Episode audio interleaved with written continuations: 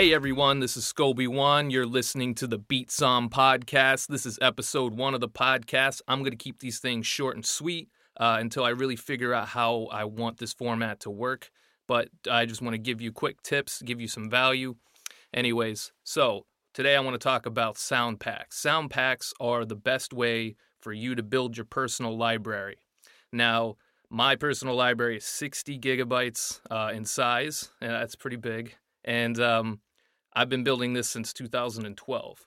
Now, I primarily go to these three websites. I go to Loop Loft, which uh, they sell, you know, every type of sound you can think of. I go to Prime Loops, and I go to Modern Producers. Now, I love these three websites. They're my top three to go to. And uh, not recent, but just recently, I got this new pack called Eleven, and uh, it's from Modern Producers, and it's themed after the character in Stranger Things. Now, the drums in this are awesome. They're dirty. I love running them through some guitar filters.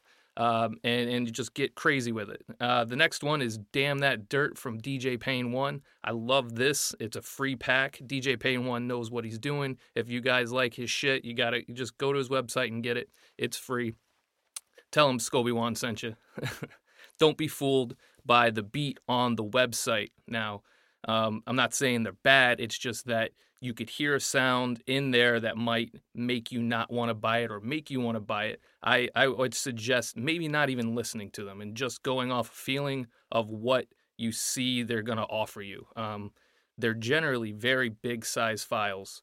And that's that's really all I can say. Sound packs will keep you, uh, you know, royalty free. So anything that you buy from these companies, they, you know, they they're not gonna try to come after you for royalties and that's just the best way to do it. And you buy them, buy any type of these sounds, even if they're not types that you're going to use, because you never know who you're going to produce for, what kind of sound they're looking for. You just, I just go in there and I'll buy one, maybe one a week, maybe twice a week. I will buy a sound pack.